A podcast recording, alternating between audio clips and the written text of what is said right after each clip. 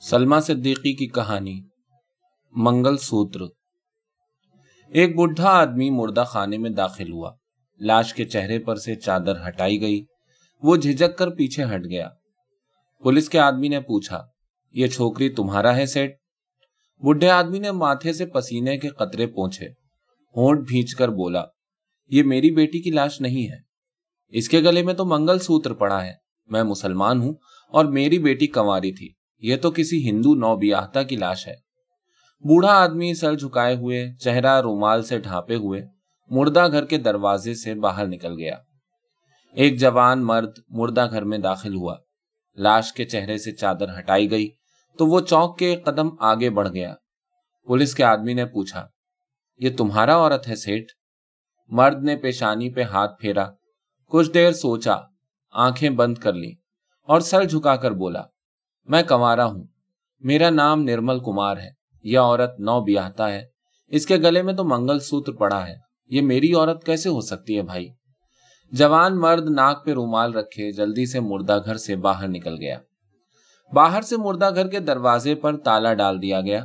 اور پھر اچانک اپنے منہ سے چادر ہٹا کر نو بیاہتا لڑکی ایک لمبی سی انگڑائی لے کر اٹھ بیٹھی۔ وہ آدھی سوئی اور آدھی جاگی ہوئی سی نظر آتی تھی۔ اور اس کے چہرے پر ہنسی آئی ہوئی سی محسوس ہوتی تھی۔ برابر پڑی ہوئی لاشیں اس کے اٹھنے بیٹھنے سے سہمی ہوئی نظر آ رہی تھی لیکن وہ لڑکی اپنی ساتھی لاوارس لاشوں سے بالکل نہیں ڈری۔ اس نے ہنس کے ایک بھکارن کی لاش سے کہا، تو گھبرا مت، اے نادان بھکارن۔ شام تک ضرور کوئی بھکاری تجھے پہچان کے اپنے ساتھ لے جائے گا۔ شمشان گھاٹ تک۔ تیرا ضرور کوئی وارث ہوگا۔ اس لیے کہ تیری مانگ میں سندور نہیں ہے۔ اور تیرے گلے میں منگل سوتر نہیں ہے۔ اور پھر اس لڑکی نے نیم خوابیدہ حالت میں اس بھکارن کی بدبودار لاش سے مخاطب ہو کے کہنا شروع کیا۔ جانے تمہارا کیا نام ہے؟ لیکن اس مردہ گھر میں آنے سے پہلے میرا نام زرینا تھا۔ زرینا بیگم۔ میری ماں کا نام ریحانہ بیگم تھا۔ لیکن اسے میں نے کبھی دیکھا نہیں۔ بچپن سے میں نے صرف اپنے باپ کو دیکھا۔ میرا باپ سب باپوں کی طرح چاہنے والا باپ تھا۔ اور یہی چاہت اس کی اور میری سب سے بڑی بد نصیبی تھی۔ چاہت بد نصیبی کا دوسرا نام ہوتا ہے۔ بھکارن کے چہرے پر ایک تنزیہ مسکراہٹ آئی۔ ناک سکوڑ کر وہ بولی، اور وہ صرف میرے حصے میں آئی تھی۔ میں اس بد نصیبی کو پہچانتی ہوں۔ آگے چلو۔ آگے کہاں چلوں، میری بھکارن؟ ہم تو اب اتنے آگے چلے آئے ہیں کہ آگے کوئی راہ نہیں ہے چلنے کے لیے۔ میرے باپ نے میری وجہ سے دوسری شادی نہیں کی۔ ہر دم مجھے ساتھ ساتھ رکھتے تھے ابا جان۔ تم نے میرے ابا جان کو دیکھا ہے نا؟ پرسوں شام جب ہم نے ساتھ بیٹھ کر چائے پی تھی، تو اس وقت ابا جان اتنے بوڑھے نہیں ہوئے تھے۔ آج تو وہ ایک دم سو سال کے بوڑھے نظر آ رہے تھے۔ صرف اڑتالیس گھنٹے میں انہوں نے پچاس سال کا سفر طے کر لیا۔ پرسوں شام میں نے ان سے نرمل سے شادی کرنے کی اجازت مانگی تھی۔ وہ میری اور نرمل کی دوستی سے واقف تھے۔ کچھ اڑتی اڑتی خبریں بھی انہوں نے سنی تھی لیکن خود میرے منہ سے ایسی بات سننے کی انہیں تاب نہ تھی۔ پہلے تو وہ چونک گئے۔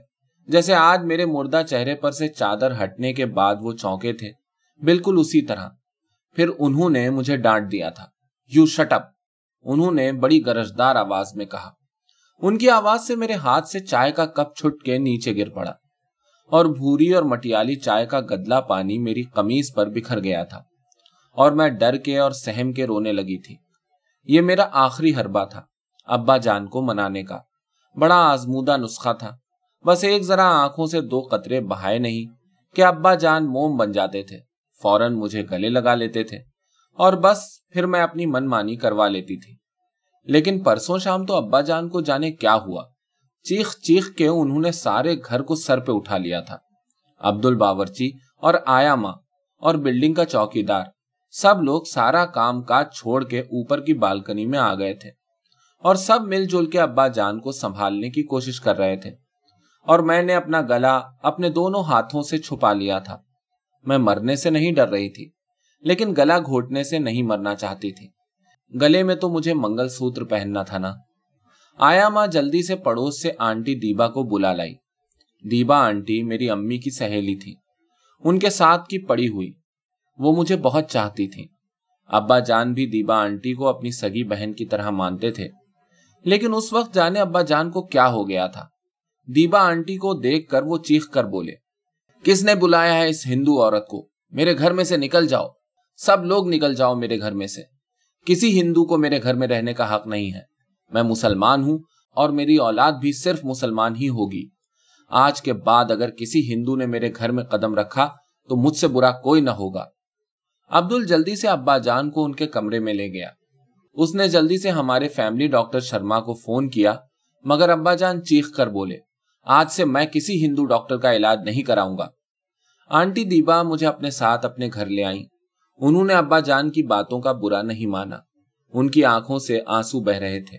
اور وہ پہلی بار میرے سامنے میری ماں کا نام لے کے روئی تھی مجھے بھی پہلی بار اپنی امی یاد آئی تھی بچپن ابا جان کے ساتھ گزار لینے کے بعد میں نے تو جانا تھا کہ زندگی میں بغیر ماں کے بھی بچے آرام سے پل سکتے ہیں، اگر ان کے باپ ابا جان جیسے ہوں۔ لیکن کل شام پہلی بار مجھے احساس ہوا کہ ماں صرف ایک رشتہ ہی نہیں ہے، ایک ڈھال بھی ہے، جو حملے سے بچاتی ہے۔ ایک آنچل ہے جو آنسو سکھاتی ہے، ایک چھاؤں ہے جو دھوپ سے بچاتی ہے۔ اور اس دن میں نے پہلی بار جانا کہ مذہب ضرور کسی باپ نے ایجاد کیا ہوگا۔ ماں کا کوئی مذہب نہیں ہوتا، یا شاید اس کا دھرم بھی اس کا بچہ ہی ہوتا ہے۔ یقین نہ آئے تو یسو مسیح کو پاک ماں کی گود میں دیکھ لو۔ آنٹی دیبا نے نرمل کو اپنے گھر بلایا۔ وہ بہت گھبرایا ہوا نظر آتا تھا۔ حالانکہ میری تو ساری گھبراہٹ نرمل کو سامنے دیکھ کر دور ہو گئی۔ نرمل چار دن کے بعد مجھ سے ملا تھا۔ آنٹی دیبا نے کہا، تم دونوں گھبراؤ مت، میں تمہارے ساتھ ہوں۔ ایک دو دن میں سب ٹھیک ہو جائے گا۔ لیکن نرمل تو مجھ سے بھی زیادہ گھبرایا ہوا تھا۔ کہنے لگا، کل سے اب تک کتنے ہی گمنام ٹیلی فون آ چکے ہیں میرے نام۔ کہ اگر میں نے کسی مسلمان لڑکی کی طرف نظر اٹھائی تو اچھا نہیں ہوگا۔ ارے واہ، میں کھلکھلا کے ہنس پڑی۔ ایسے ایسے تو جانے کتنے فون میرے نام آتے ہی رہتے تھے۔ کہ اگر میں نے اس ہندو لڑکے کے ساتھ میل جول نہیں چھوڑا تو اچھا نہیں ہوگا۔ ارے کیا اچھا نہیں ہوگا بھائی؟ بھلا پوچھئے، یہ ٹیلی فون کرنے والے لوگ کون ہوتے ہیں؟ ان کو اتنی دلچسپی کیوں ہوتی ہے ایک ہندو لڑکے اور مسلمان لڑکی کی یا ایک مسلمان لڑکے اور ہندو لڑکی کی شادی سے یا دوستی سے؟ دنیا کے نظام میں کیا فرق آ جائے گا؟ یہ دوستی، شادی وغیرہ کس قدر ذاتی مسئلہ ہے؟ لیکن نرمل تو بالکل گھبرا گیا تھا۔ اس نے بتایا کہ اس کے باپ نے تو اس کو گھر سے نکال دینے اور جائیداد سے بے حق کر دینے کے لیے بھی کہا ہے۔ یہ تو بہت ہی اچھا ہے، میں نے ہنس کر کہا۔ پھر تو ہم دونوں آزاد ہیں، نہ کوئی جائیداد نہ کوئی مذہب، بس ہم اور تم۔ آنٹی دیبا نیچے چلی گئی تھی۔ نرمل اور میں دونوں بالکنی کی ریلنگ سے ٹکے ہوئے، دوپہر کے غسیلے سورج کی کرنوں کو سمندر کی شیتل لہروں میں گم ہوتے دیکھ رہے تھے۔ سورج کا چہرہ بالکل میرے ابا جان کے چہرے کی طرح دہکتا ہوا نظر آ رہا تھا۔ اور میں سورج سے آنکھیں ملاتے ڈر رہی تھی، جیسے ابا جان کا سامنا کرنے کی ہمت مجھ میں نہیں تھی۔ نرمل کا ہاتھ میں نے اپنے ہاتھ میں لیا۔ وہ بہت ٹھنڈا ہاتھ تھا۔ مجھے غصہ آنے لگا۔ نرمل، تمہیں کیا ہو گیا ہے آخر؟ تم ایسے کیوں ہو گئے ہو؟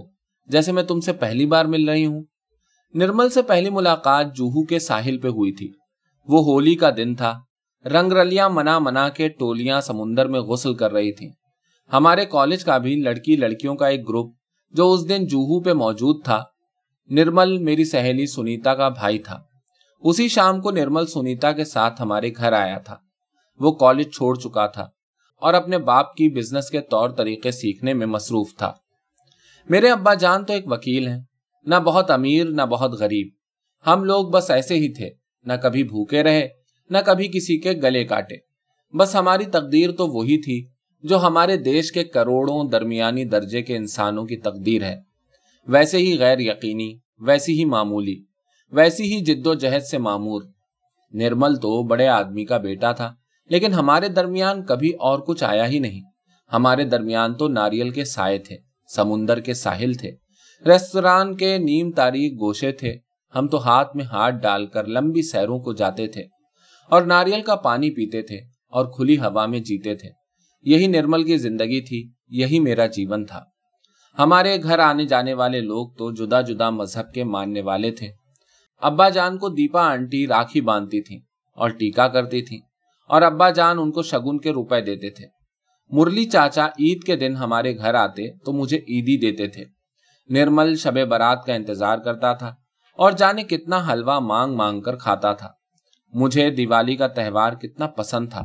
ہر طرف روشنی، اجالا، نکھار۔ عبد الگیارہویں کی نیاز دلواتا تھا اور بسنتا مہالکشمی کے مندر سے لایا ہوا پرساد ہمیں دیتا تھا۔ اس وقت تو ابا جان نے کچھ نہیں کہا تھا اور کوئی گمنام ٹیلی فون ہمارے گھر نہیں آیا تھا۔ پھر اگر نرمل نے اور میں نے ہمیشہ ہمیشہ کے لیے عید، دیوالی، ہولی اور شب برات اکٹھے منانے کا فیصلہ کیا تو کیوں یہ قیامت برپا ہو گئی؟ لیکن مجھے ابا جان سے کوئی شکایت نہیں ہے۔ عام طور سے باپ یہی کرتے ہیں۔ گو انہیں ایسا کرنا نہیں چاہیے۔ لیکن نرمل کی بزدلی سے مجھے بہت دکھ ہوا۔ میں بجھ گئی۔ اور میری سمجھ میں نہیں آیا کہ میں اس ٹھنڈے ٹھنڈے سے منجمد نرمل کو کیسے ہمت اور حوصلے کی بھٹی میں تپا دوں۔ نرمل سے میں نے کہا، نرمل، تمہیں یاد ہے؟ اس دن ہم ہینگنگ گارڈن گئے تھے۔ ہم، نرمل نے کہا، جہاں ہم دونوں بیٹھے تھے، وہاں سے نیچے میرین ڈرائیو کا منظر کتنا دلکش تھا۔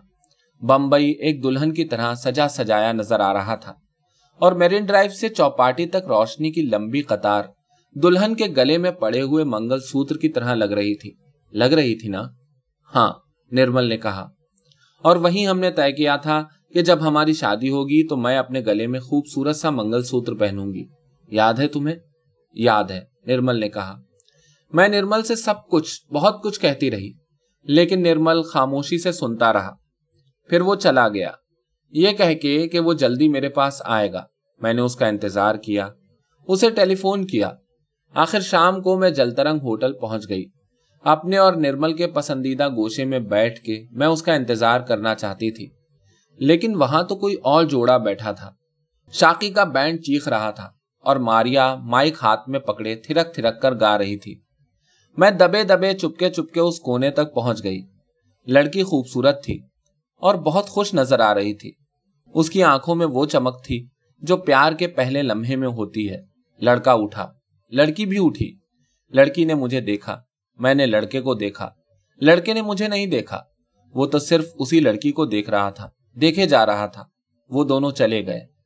میں نے اپنے پرس میں رکھے ہوئے منگل سوتر کو دیکھا۔ پیچھے مڑ کر اپنی بیس سال کی زندگی کو دیکھا۔ جوہو کے ساحل کو دیکھا۔ گلابی شفق کو دیکھا۔ بہتے ہوئے پانی کو دیکھا۔ دیر تک اپنی آنکھوں سے بہتے ہوئے پانی کو سمندر کی ریت میں جذب ہوتے دیکھتی رہی۔ اور جب سورج ڈوب چلا، امید ڈوب چلی۔ تو جیسے کسی نے میرے کان میں کہا، لگن کا وقت ہو گیا۔ نیند کی گولیاں میں نے اپنے پرس سے نکال لی اور ایک دیوار سے ٹیک لگا کے میں نے اپنے گلے میں منگل سوتر پہن لیا تھا۔ لڑکی اتنا کہہ کر خاموش ہو گئی۔ وہ چپ چاپ لیٹ گئی اور اس نے چادر اپنے منہ پر لے لی۔ مردہ بھکارن نے بھی اپنی آنکھیں موند لی اچانک اس کے کانوں میں ایک ننھے منہ بچے کی کمزور سی آواز آئی۔ بھکارن ماں۔ بھکارن نے خوف سے آنکھیں پھاڑ کر دیکھا۔ آواز لڑکی کی چادر میں سے آ رہی تھی۔ تم نے اس عورت کی کہانی تو سن لی۔ میں اپنی کہانی کیسے سناؤں؟